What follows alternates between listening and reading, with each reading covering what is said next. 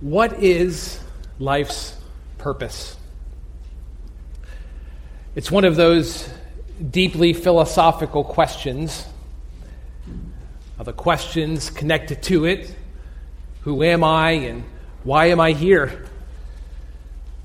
Now, many have attempted to answer these kinds of questions. Just about every religion has some answer to them. So too has atheism and naturalism and determinism and relativism and postmodernism. Musicians, Hollywood, higher education, they've all weighed in. And where would we be without social media? Plato finds ultimate purpose in the highest form of knowledge. Epicurus taught that it's pleasures and happiness you may recall Paul debating his followers in Acts chapter 17. Bentham created the rule of utility that the good is whatever brings the greatest happiness to the greatest number of people, and Nietzsche declared that God is dead. He is something to overcome, proposing an existence empty of any meaning. If you're thinking about all this and you feel like you need to scream, well, you're not alone. There's a painting in which an artist describes it as the anxiety of the human condition. And he's attempted to capture this feeling in art. A man named Schopenhauer, a German philosopher, agrees with this. He says that all you have is reason, leading to anxiety, fear, and dread. Well, how we answer these big questions, it matters. Because people matter. The people are eternal souls and they're searching. Remember perhaps Sean's testimony as we began service last week. He spoke of outreach at Western. And it reminds us that people are out there and they're looking and they're hungry. It reminds us that they're not the enemy. And they're caught in between, in the crossfire between Christ's church and Satan. And what he's done is he's twisted the screws of their minds and given people but nuggets of truth layered in lies. You and I, we have the answers to these questions. Because if you know the Lord of the Word and you know the Word of the Lord, you can help people. But to do so, you and I need to first settle them in our own minds. Because often, and even in our minds, worldly philosophy, it creeps in. We have some strange mix at times of a biblical Christianity alongside secular worldview. And this morning, I mean to unravel that tangle so we can think clearly and we can share boldly. And God gives us answers the world does not have. This morning, His Word answers two of life's biggest questions for the Christian. Our message comes from 1 Peter chapter 2 verses 9 and 10. Who am I and what am I doing here? Well, the answer to this first question comes at the beginning and the end of this passage. It comes at the beginning of verse 9 and then in verse 10. And sandwiched in between is the answer to the second question What is my purpose? Well, let me read these two verses to you this morning 1 Peter chapter 2, verses 9 and 10. Peter writes, But you are a chosen race, a royal priesthood, a holy nation, a people for God's own possession so that you may proclaim the excellencies of him who has called you out of darkness into marvelous light. For you once were not a people, but now you are the people of God. You had not received mercy, but now you have received mercy.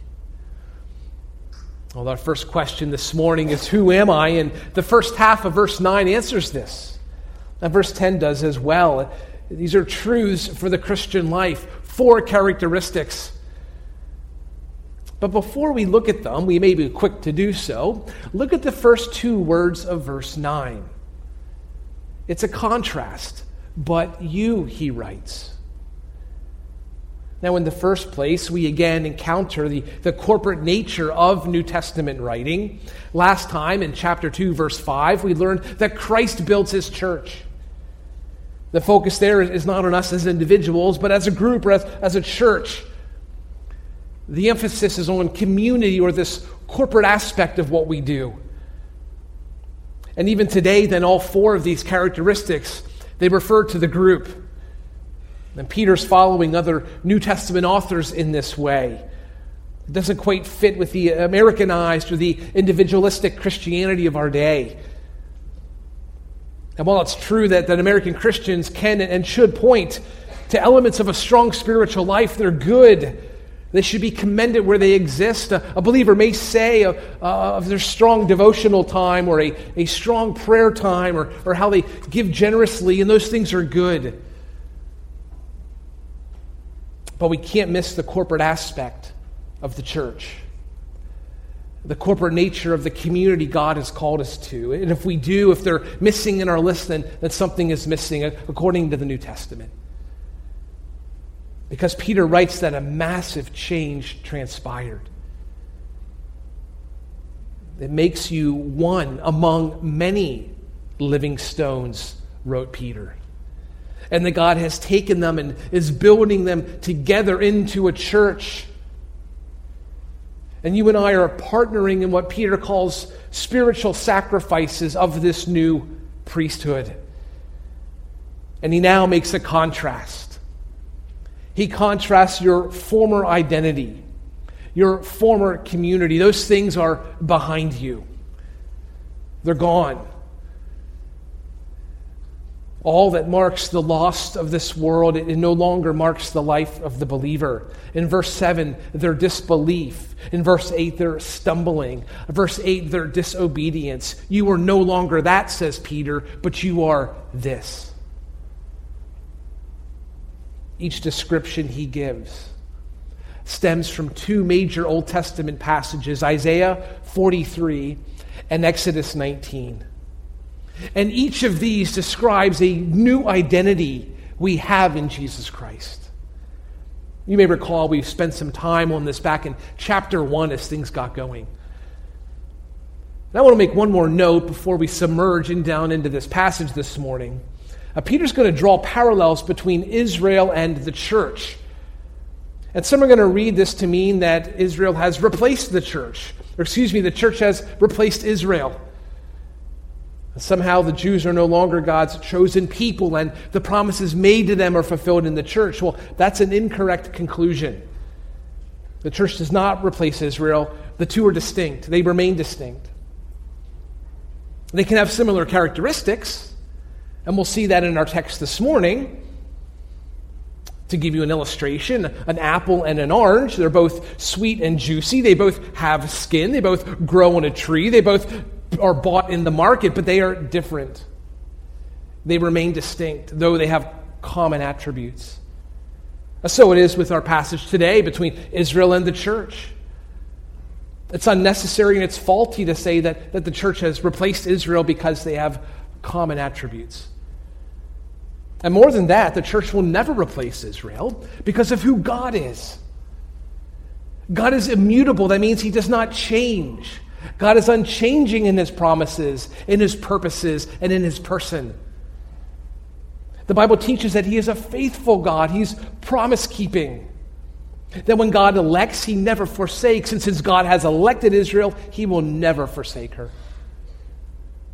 So, turning now, we want to answer this question. Question one Who am I? Well, firstly, Peter says, You are a chosen race. This comes from Isaiah chapter 43. In that passage, Isaiah predicts a time when Israel will go off into captivity. The people of God will be hauled off, and it's due to their covenant disobedience. But God does not leave them languishing. His discipline is a corrective discipline. It's meant to bring them back into the fold, to, to renew the relationship, to right what's wrong. Isaiah predicts that God will bring them back. In chapter 43, verse 20, The beasts of the field will glorify me, says God, the jackals and the ostriches, because I have given waters in the wilderness and rivers in the desert to give drink to my chosen people. The people who I formed for myself will declare my praise. See, with Israel, with this nation, God created a brand new group. And skin color is often associated with the word race in our passage. Uh, makes it a poor translation. The, the word has more to do with being a descendant or even having a, a common ancestry with other people. We learned way back in chapter 1, verse 3, that God is our Father and He's caused us to be born again. Well, that new birth ought to unite us. We have something in common. We have a, a shared Father and a similar heritage. But Peter, notice here, after stating this, he doesn't just move on to the next mark. In fact, in any of these descriptions, if you're following along, he could have simply said it and moved along. You are a race, a priesthood, a nation. But he doesn't do that, does he? He describes each of these traits a chosen priesthood, excuse me, a chosen race, a royal priesthood, a holy nation. You see, these words are key in understanding who you are in Christ. They give flavor to it. They make this identity so much richer. I mean, you know there's a world of difference between ordering a steak and a medium rare steak. Peter reminds us that God has chosen his community. In fact, there is no one else who gets to choose his or her own family. His election, God's election, it impacts this community. In verse 1, chapter 1, we're chosen to obey Jesus. In verse 20, Jesus was chosen before the creation of the world. He was done so for our sake. That's implying some privilege. In chapter 2, God appoints in Zion a choice stone, a precious cornerstone, and you and I are built into this spiritual house. For Peter's audience, this must have meant something because they were in the midst of their own Babylon the Roman Empire. When they became part of God's chosen people, they had to cut ties with their former people. No more pagan religion, no more Roman entertainment. All the sensuality and the lusts, the drunkenness, the carousing, the drinking parties, the abominable idolatries, Peter writes in chapter 4 in all this they are surprised that you do not run with them into the same excesses, and they malign you. What a comforting reminder this is for them. And it is for you and I as we consider where we are in our Babylon. I mean, if you're feeling it, if you're feeling different, it's because you are different. It's because God has set you aside with common ancestors in a different family for different purposes. And Peter wants us to know when he answers the question, Who are we? He wants us to know that we are a chosen race. You're not like them, you're different. Uh, secondly, we learn that we are a royal priesthood. And this has to do with privilege. We are a privileged community. Uh, this mark of identity comes from Exodus chapter 19, verses 5 and 6. I'll read these verses. As you hear them, you'll find the final two characteristics in them as well as you're reading through these characteristics of our identity. Through Moses, God spoke, You yourselves have seen what I did to the Egyptians, and how I bore you on eagle's wings and brought you to myself. Now then, if you will indeed obey my voice and keep my covenant, then you shall be my own possession among all the peoples for all the earth is mine. And you shall be to me a kingdom of priests and a holy nation. These are the words that you shall speak to the sons of Israel. Now we're going to see how Peter applies this to his audience. But before we do, I want you to, to see two observations. In this passage, God already redeemed Israel out of Egypt. He had sovereignly delivered his chosen race, the nation Israel. He says he bore them on eagle's wings. What a picture. I mean, he literally carried them, providing for thousands through the desert. He delivered them and He provided food for them. He sustained them. And secondly, God made a conditional covenant with Israel. If they obeyed Him, if they kept His covenant, they would be blessed. And in the Old Testament, God has worked with Israel through covenants. That's how he related to her. That's just another word for agreements. And this covenant that he just made, that he made in Exodus, is called the Mosaic covenant. It's delivered through Moses. It teaches Israel how to live before God. We're familiar with the Ten Commandments, some unusual civil or religious laws. It's all about how they are to relate to God. But it also teaches what Israel should do when she fails. She's not going to keep it perfectly. In other words, God does not vaporize the nation immediately, not when she sins or when she fails. Believe me, as Exodus later records, God is compassionate and gracious. He's abounding in loving kindness and truth. He keeps loving kindness for thousands who forgives iniquity and transgressions and sin. That means that where there's a breakdown, it's with the people and not with God. Now we fast forward to first century Asia, to Peter's people, even to our day in 2023.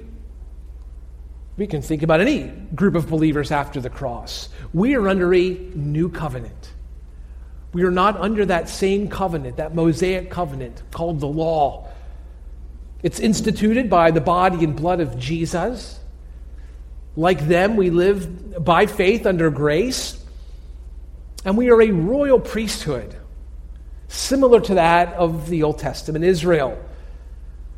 This is evidently important to Peter, this idea of priesthood. Back in verse 5, it's the reason we are built up into a church to be a holy priesthood. Their priests had, had many roles, but again, in the context of Exodus 19, it's this passage cited by Peter. Israel was to be an obedient example. As a nation, she was to obey God and to be an example to other nations. In the time, only certain men could be priests, but at the same time, there was something about which everyone could participate. Of all the people on earth, God chose to redeem Israel. And she was to serve as an example to, to other nations. They were to be able to look at Israel and see the beauty of the one true God and then turn and come to know him. That translates to us in our day, doesn't it? We too are to be obedient examples to the watching world. We're to function in a way that makes God great in the eyes of Bellingham and Whatcom County. In other words, if we love one another, if we faithfully obey, if we offer spiritual sacrifices, if we do that, God will draw believers unto Himself. And if we fail to do that, God uses other churches that will. Israel, secondly, was to be a faithful intermediary she was to be the go between between these nations and God. You shall be to me a kingdom of priests, God says. The priests were to intercede between man and God, to, to talk to God on their behalf, to pray. That's also translatable to you and I. We are to be praying on behalf of our neighbors, on behalf of this watching world, these nations. Paul writes to Timothy in 1 Timothy chapter 2 I urge that entreaties and prayers, petitions and thanksgivings, they be made on behalf of all men, for kings and all who are in authority. That's a great challenge for you and I. Not what is our prayer life like, what is our community prayer life like? Because that's the context in which these things are written. What is our corporate prayer life like? How are we interceding for the world around us in maybe our small groups or our prayer gatherings? And again, to an earlier point, if we're doing these things at home, keep doing them. That is fantastic. We should continue to pray and have a, a robust personal prayer time, if we want to call it that. But let us not excuse other aspects of the New Testament at the cost of that. That we would continue to pray individually, but also corporately, because that's also the call upon the church. We know this too because our community desperately needs prayer. Bellingham, the county, the state desperately needs people to intercede for her to God. But don't miss either the privilege that's associated with this. Again, what kind of priesthood is Peter speaking of? It's a royal priesthood. Those two words are not supposed to go together priesthood and royal. Under the Old Covenant, the office of king and the office of priest, they were to be distinct and remain distinct. King Saul tried to mix them, that did not end well. A King Uzziah is another example, and he got more than he bargained for. Allow me to read to you 2 Chronicles 26. When Uzziah became strong, his heart was so proud that he acted corruptly. He was unfaithful to the Lord his God, for he entered the temple of the Lord to burn incense. Then Azariah the priest entered after him with eighty priests of the Lord, valiant men, and they opposed Uzziah the king and said to him, It is not for you, Uzziah, to burn incense to the Lord, but for the priests, the sons of Aaron who are consecrated to burn incense. Get out of the sanctuary, for you have been unfaithful, and we will have no honor from the Lord our God. But Uzziah, with a censer in his hand, was enraged. And while he was enraged with the priests, leprosy broke out on his forehead before the priests. Azariah, the chief priest, and all the priests looked at him, and behold, he was leprous on his forehead. And they hurried him out of there. And he himself also hastened to get out because the Lord had smitten him. King Uzziah was a leper to the day of his death, and he lived in a separate house, being a leper, for he was cut off from the house of the Lord. You see, the king and the priest, they could never be the same man. Now mark that. The kings of Israel could not be both priest and king. To try it out brought disease and isolation. And as time elapsed since then, moving forward to our time, as the centuries passed, the priesthood, the priesthood declined. And it declined further and further. It's kind of like a boat that's unmoored from a dock. It just continues to drift very slowly farther away from land. It should have been that any foreigner could come to the temple and come to the priesthood and offer prayers to God to pray to this one true God. Remember, Israel was to be a light to the nations, to be a light that drew nations unto the, unto the Lord God. But the priests over time began to make their own rules about all this. And more rules pushed Gentiles farther and farther away. By the time that they were building the temple in Jesus' day, the priests themselves were learning the trade of masonry so the Gentiles couldn't even come close to building that inner temple. So pure it had to remain in their eyes. When it was done, they threw up a dividing wall. And that made an area outside the temple called the Gentile court that was exclusively Gentile. They even threatened Gentiles. A sign read, No foreigner may enter the sanctuary and the enclosure. Whoever is caught on himself shall be put blame for the death which will ensue.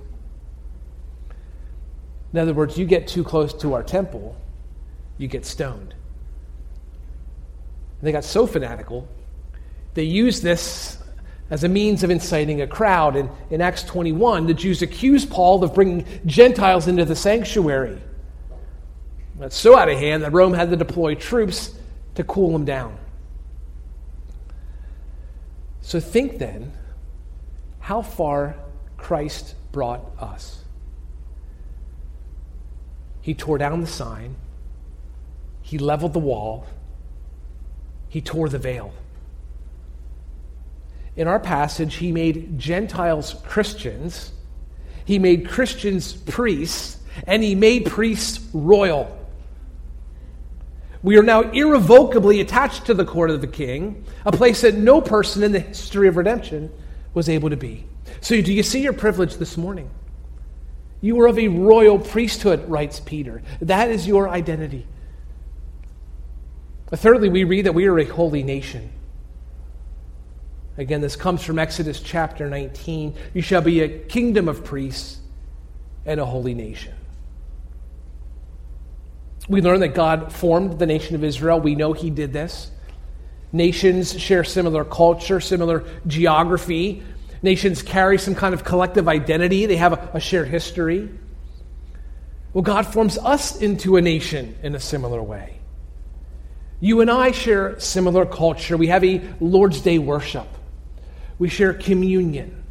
We pray and we evangelize. We have a similar geography. Uh, like Peter's audience, you and I reside as aliens. We're, we're scattered across the globe, and our citizenship is in heaven. We too carry a collective identity. We have faith in the gospel. We're transformed by the power of God. We embrace God's word as truth. And we have a shared history. We've carried the baton of faith passed down to us from generations preceding. But once again, the modifier tells us what kind of a nation we must be. We are a holy nation. Israel did not live as a holy nation. She did not live set apart. She was not an example. She did not draw other nations unto God. In fact, she adopted their ways. She became a servant to their gods. In Psalm 106, verse 35, they mingled with the nations and learned their practices and served their idols, which became a snare to them. Now, as a result, division followed for the nation of Israel. It happened inside and it happened from outside. Instead of securing the land as they were supposed to do, the, the nation adopted their pagan customs and their worship. By the end of Judges, a civil war almost destroys one of their tribes. And when God's kings refused to follow God's words, the nation split. It was Israel in the north and Judah in the south. Jeroboam, one of the kings, decided himself that he had to build his own place for worship, not in Jerusalem, not in the temple. That's not his call to make. And when the nation continued to refuse repentance, Assyria drug off Israel, and Babylon drug off Judah. Divine discipline in exile for disobedience because God keeps his promises. Are we this morning going to serve God as a holy nation? Or will we, like they, blend popular fads with scriptural mandate? Are we going to divide and not turn from the sins of 1 Peter chapter 2 verse 1? We discussed that a few weeks ago. Are we going to absorb local religion just like other churches do? They staple a rainbow flag to their building so you know who they are. And this morning, Israel has no temple and no priesthood. They have no witness and no faith in their Messiah. And her failure to live as a holy nation, it is a lesson for you and I that God takes holiness seriously. And he takes it seriously among his people, that he is called and he's set aside for such a thing. You and I must be distinctive. Not like the people in the world around us. Who are we? Well, we must be a holy nation, writes Peter. Well, fourthly, we are to be a people for God's own possession. The reference for this isn't quite as explicit as the first three, but it is again alluded to in Exodus and Isaiah, just as we read. In chapter 19, verse 5 of Exodus, you shall be a, my own possession among all the peoples. In Isaiah 43, 21, God speaks of the people who I formed for myself. God has acquired a people, and He chose who they would be. And He purchased them, and He, he preserves them, and He protects them. That's all bound up in that word for possession in the language, the original language. And by the way, if you have a King James Version, don't get too thrown here.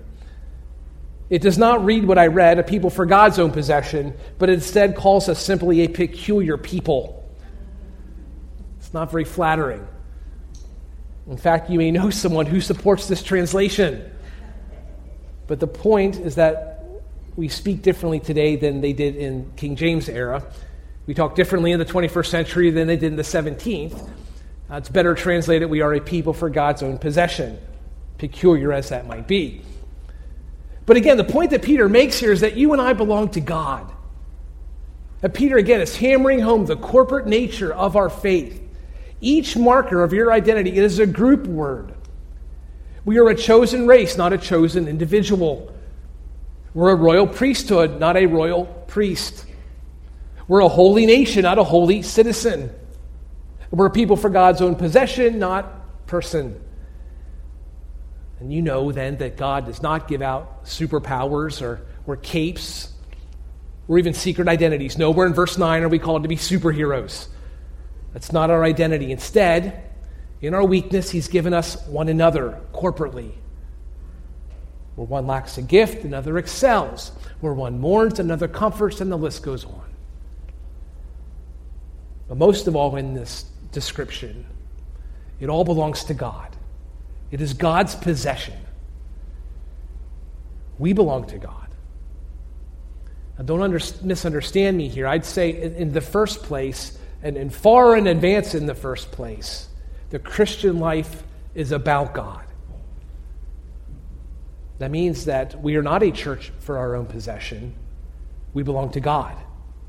We are here for God. Our worship, the Lord's day, it is for God, it is not for us. The music that we sing is not for us, it is for God. Even the acts, the acts of service that we perform, great as they may be for other people, ultimately they too are for God. Because all of this is God's possession and it belongs to God. And we should do it for God's glory. You see, God holds the deed on his church. We might say it that way that we are not here for ourselves, but we are here for God. When we come on Sunday morning, we come to give, not to get. We do come to get, but far in advance. In first place is God. It's about God. Then, way down here, it's about us. And as we do that, as we make it about God, we will be filled. We'll be filled more fully, we'll be filled more heartily, and we'll be filled beyond imagine when we make it about God rather than make it about ourselves. Don't shortcut that. Finally, we've been re- working through these characteristics of verse 9. But before we go to our purpose, I want you to see one more. I, I realize we've exhausted them in verse 9. I want you to see one down in verse 10. I want to add it to this list. It's the last description of our identity. Peter writes, You were not a people, but now you are the people of God. You had not received mercy, but now you have received mercy. Now Peter's going over to the book of Hosea. Peter quotes from the book of Hosea. If you recall back in chapter 1, verse 10, Peter writes about the prophets. And we learn that they do some pretty unusual things. Part of their job was not only to convey a message or communicate it, but to do it in oddly memorable ways, very impactful and vivid ways. In Hosea chapter 1, verse 2, God spoke to Hosea Go, take to yourself a wife of harlotry, and have children of harlotry, for the land commits flagrant harlotry, forsaking the Lord. The unfaithfulness that Hosea would experience was an illustration of the unfaithfulness God experienced from his people Israel. And after a son, his wife Gomer then has a daughter. And the Lord said to him, Name her Lo Ruhamah, for I will no longer have compassion on the house of Israel, that I would ever forgive them. And her name means literally, she is not loved. No more com- compassion, but, but judgment to an unrepentant Israel. That's the message God is sending. Gomer gives birth to a third child, a son. And the Lord said, Name him Lo Ami. For you are not my people, and I am not your God. His name means literally, I am not, I am to you. Back in the book of Exodus, God revealed himself to Moses, saying, I am who I am. God revealed himself to Moses this way, and he's saying, Listen, Israel, Because of your unfaithfulness, I am not God to you anymore. But in all of this, God also predicts a renewal. And in the imagery of a farmer, he says, I will sow her for myself in the land, speaking of Israel. I will also have compassion on her who had not obtained compassion. And I will say to those who were not my people, You are my people, and they will say, You are my God. Peter applies this then to the church, to the Gentiles. You and I have been redeemed, firmly planted in the soil of the gospel. And in the light of God's mercy, we are fruitful and we are growing. And compassion and mercy, they're really interchangeable words. Both have to do with being in distress. God reaches down to rescue those in distress. It's compassion, it's mercy. Are you in distress this morning? Because if you are, God is very real and God is very present to those in distress. In fact, it may be that God has brought you into distress so you could experience the kindness and the warmth of His mercy. The Bible teaches us that there is sin in this world, and we feel its effects with broken people in a broken world and broken societies. Sin has penetrated our own hearts. We ourselves sin and we break God's law, and this separates us from God. It brings the judgment of God upon us because we've broken His law. And the best first thing that you could do is to see this, to understand this, and to believe this. Because if you know that you are not right with God, and if you see your need for God, you are at a good, good place. Because the Bible says that if you confess with your mouth that Jesus is Lord, and you believe in your heart that God raised him from the dead, you will be saved. You will be saved from the judgment of God. You will no longer receive his judgment, but rather his mercy, the compassion of God. And you'll be forgiven of your sins and made right with him for all of eternity. That is the promise of God in the person of Jesus. So, who are we? Well, we are a chosen privileged, distinctive asset of God who's received mercy. But what am I doing here? Verse 9, the second part. Everybody's going to answer this question, by the way. Everyone has a worldview, and the worldview interprets how they respond to this. But God will tell us our purpose. We don't have to wonder. Why am I here? So that you may proclaim the excellencies of him who has called you out of darkness into his marvelous light. We were redeemed with a very specific purpose in mind. Now, there's more to this purpose than just verse 9. For example, if you look back into verse 5, we learned that God made his people the priesthood. Why did he do that? To offer up spiritual sacrifices. And as you read across the Bible, and the New Testament in particular, you'll consider or you'll encounter these purpose passages, reasons that we're here, things we ought to do in the name of the Lord. So in verse 9, Peter has just laid out our identity or our identity markers. This is who we are. Now, as a result, we respond.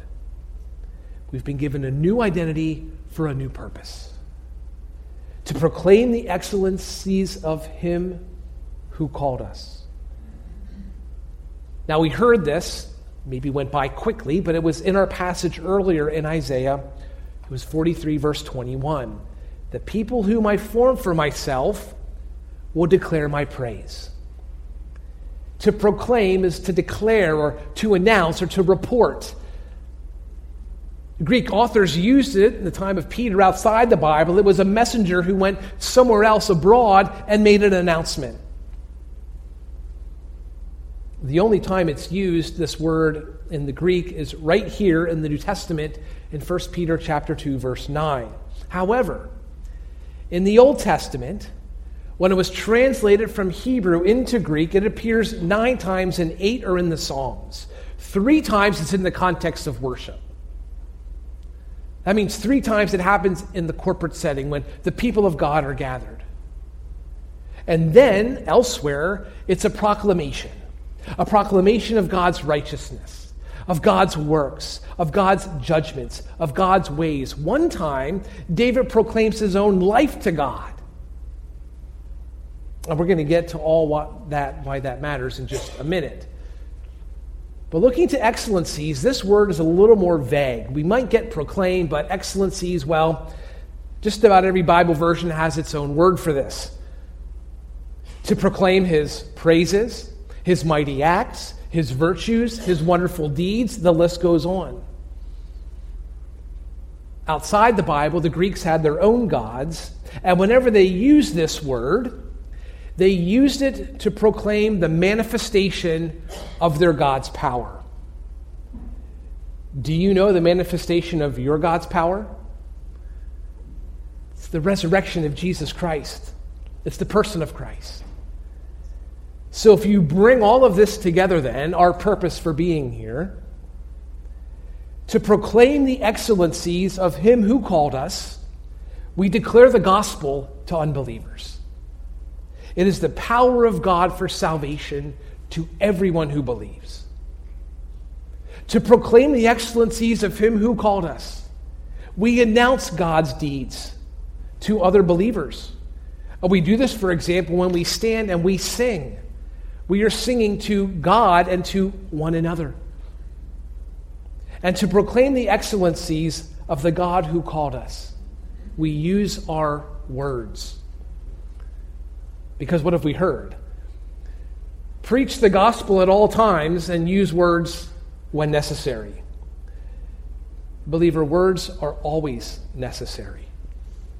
The Bible calls us to both, really, to live lives like we believe the words we preach, but never neglecting to preach the words we believe. We need to live lives that proclaim the gospel, but we also need to speak forth the gospel. No one's going to come to saving faith by just watching us drive down the street going the speed limit. So today we learned who you are and why you're here. And both questions have been answered by God in this passage through Peter. And we learned that God has given us a new identity. And that new identity is given to us for a very specific purpose so we can proclaim who God is. So I want to begin, or I want to end where we began. And going back to this idea of philosophy, I want you to think about what you think. What drops of a worldview cloud your identity this morning? What is it about the world that's intruding upon your faith and your beliefs? What are you believing that are lies or not Bible truth? What weeds have come up that hinder your proclamation of Him who called you? What is interfering with your ability to, to live a life that honors Jesus Christ and to speak forth this good news gospel He's given us? Well, this morning, let this passage purify you with the clean water of Scripture and, and weed out anything that causes you to stumble. And go and proclaim the good news of Jesus Christ and the great name for those who need it. Let's pray together.